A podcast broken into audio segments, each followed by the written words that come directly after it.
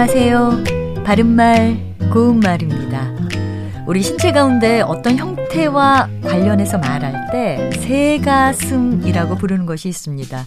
이것은 새 가슴처럼 복장뼈가 붉어진 사람의 가슴을 말하는데요. 복장뼈는 흉골이라는 한자어와 같습니다.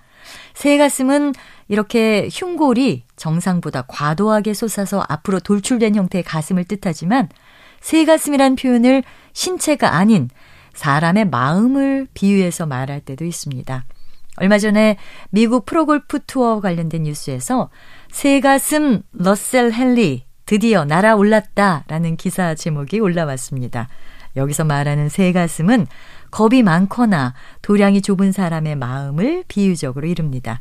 특히 운동 경기에 대해서 쓸 때는 중요한 경기나 실전 무대에서 제 실력을 발휘하지 못하는 선수를 비유해서 말하기도 하는데요. 그 기사 제목에서도 바로 이런 뜻으로 사용한 것이었습니다.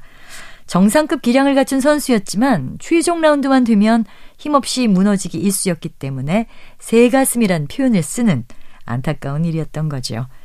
우리말 표현에 자주 등장하는 참새라는 새의 이름을 앞에 붙여서 참새 가슴이라고 하면 소심한 성격이나 그런 사람을 비유적으로 이릅니다. 참고로 새 가슴과는 반대로 복장뼈의 아래쪽이 우묵하게 들어간 가슴은 오목 가슴이라고 합니다.